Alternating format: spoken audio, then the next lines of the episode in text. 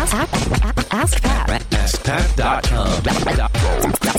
Dot com. Ask Pat. Dot com. Hey, what's up, everybody? Pat Flynn here, and welcome to episode 520 of Ask Pat. Thank you so much for joining me today. Hope you're off to a great start of your week. All right, here's today's question from Rebecca. Hi, Pat. This is Rebecca Thompson from CLR Virtual Connection.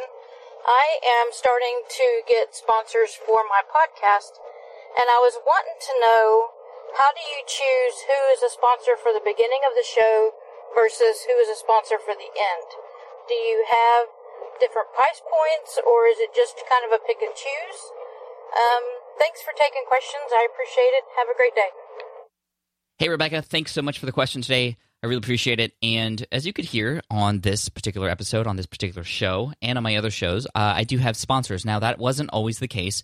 Back before episode 96, uh, ever since I started, I did not have any sponsors, but it was on episode 97 of the Smart Passive Income podcast that I decided to roll with it and see what it was like. And because I made sure that the sponsors lined up with who my audience was, uh, I, I got over those fears and all those sorts of things. In that episode, I talked with John Lee Dumas, who is the host of the show Entrepreneur on Fire.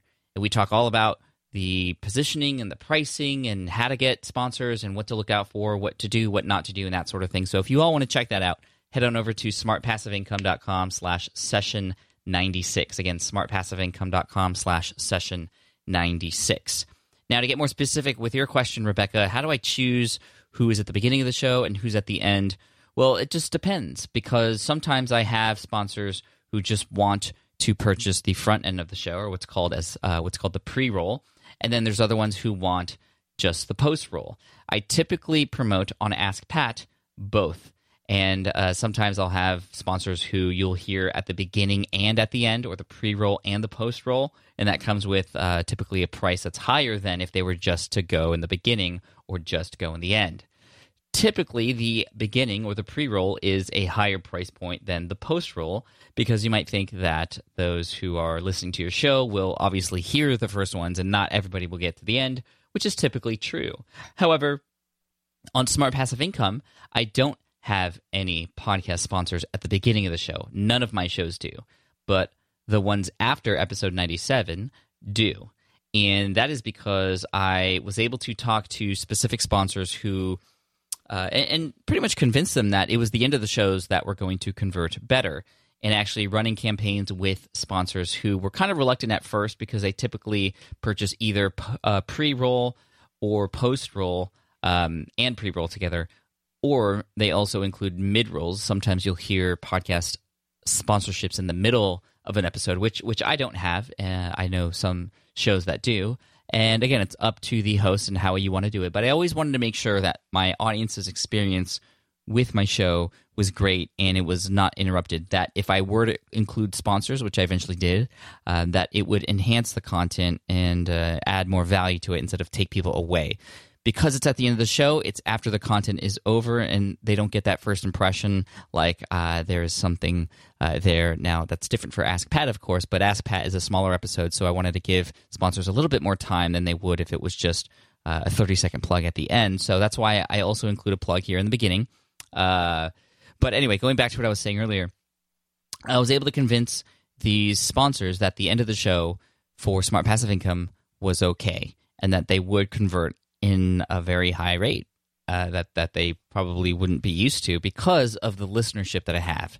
And the fact that I know that I have a devoted audience who pays attention to what I recommend and what I share and who gets featured on my site and on my podcast and that uh, when people reach the end of the show they're likely going to take action.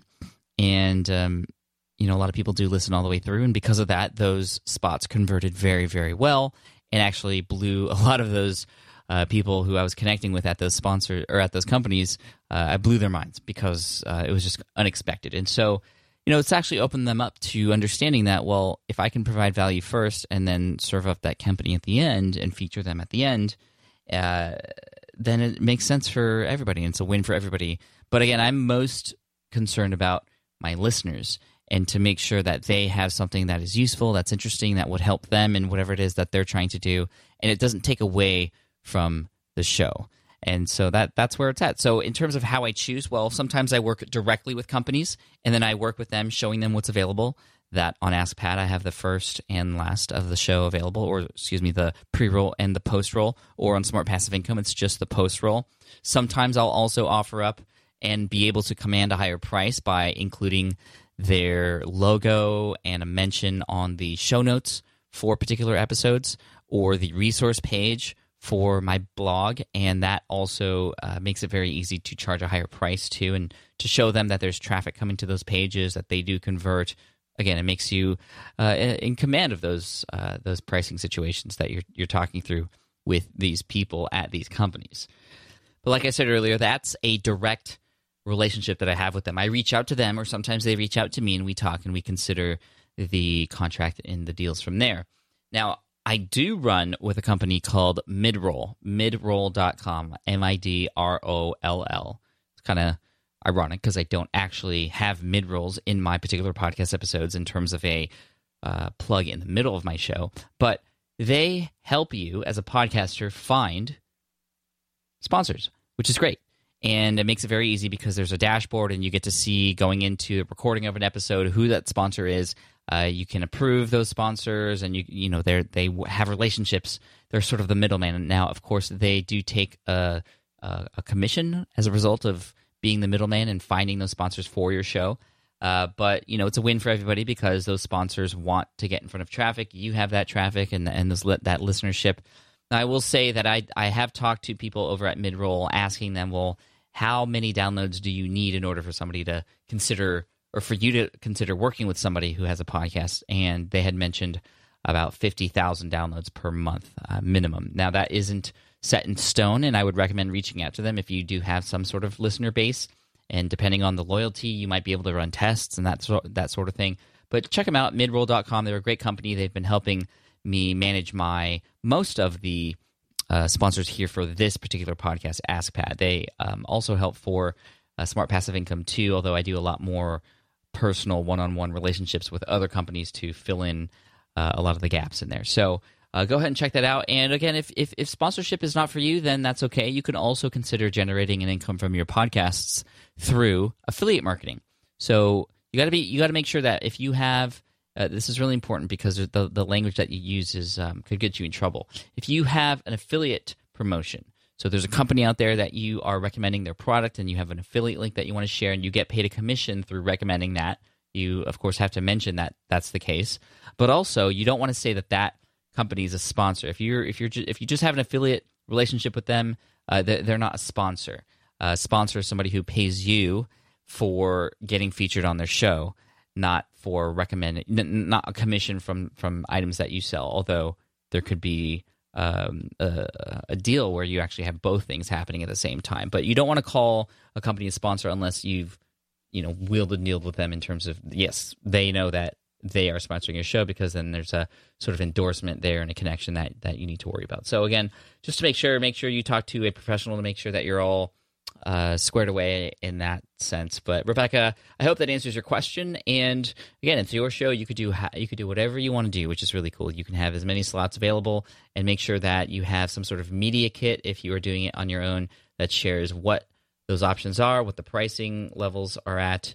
And uh, all those sorts of things. So, wishing you all the best, and thank you so much for the questions today. I really appreciate it. We're going to send you an Ask Pat T-shirt for having your question featured here on the show. And for those of you who have a question that you'd like potentially featured here on the show too, just head on over to askpat.com. You can ask right there on that page. Just hit that record button and ask your question. It's that easy. I also want to mention that my book is coming out very soon in a couple weeks now. I recommend you go to willitflybook.com.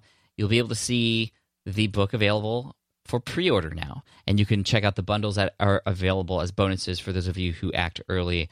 And uh, man this is going to be crazy. In a couple weeks the book's going to come out and um, i'm really excited to see what happens. And i hope you are too. So go ahead and go to willitflybook.com to get more information about that. It's going to help you validate your ideas and uh, be able to potentially even get paid for them before you build your idea to make sure that that is something people want instead of focusing on that idea for years and just realizing then that it's not going to work out. So go ahead and check it out. Once again, willitflybook.com. And here's a quote to finish off the day by Og Mandino.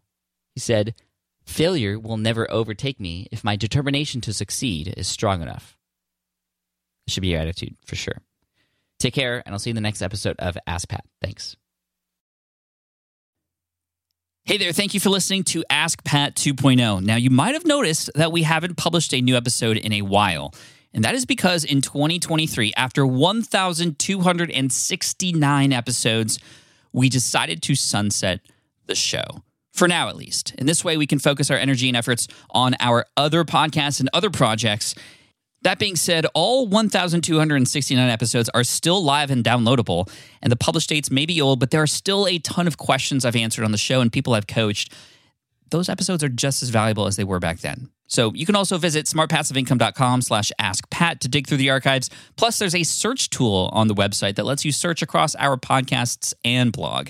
And of course, the Smart Passive Income podcast is still live and energetic and awesome and publishing twice a week. So make sure you're subscribed there so we can still continue this conversation. And we have some of the foremost experts and thought leaders in entrepreneurship on the show every single week. So you definitely don't want to miss it. Again, check it out. It's the Smart Passive Income podcast. Just find it wherever you're listening to this podcast. You can find it there as well. Thank you again for listening in, and I'll catch you in the next one. Cheers.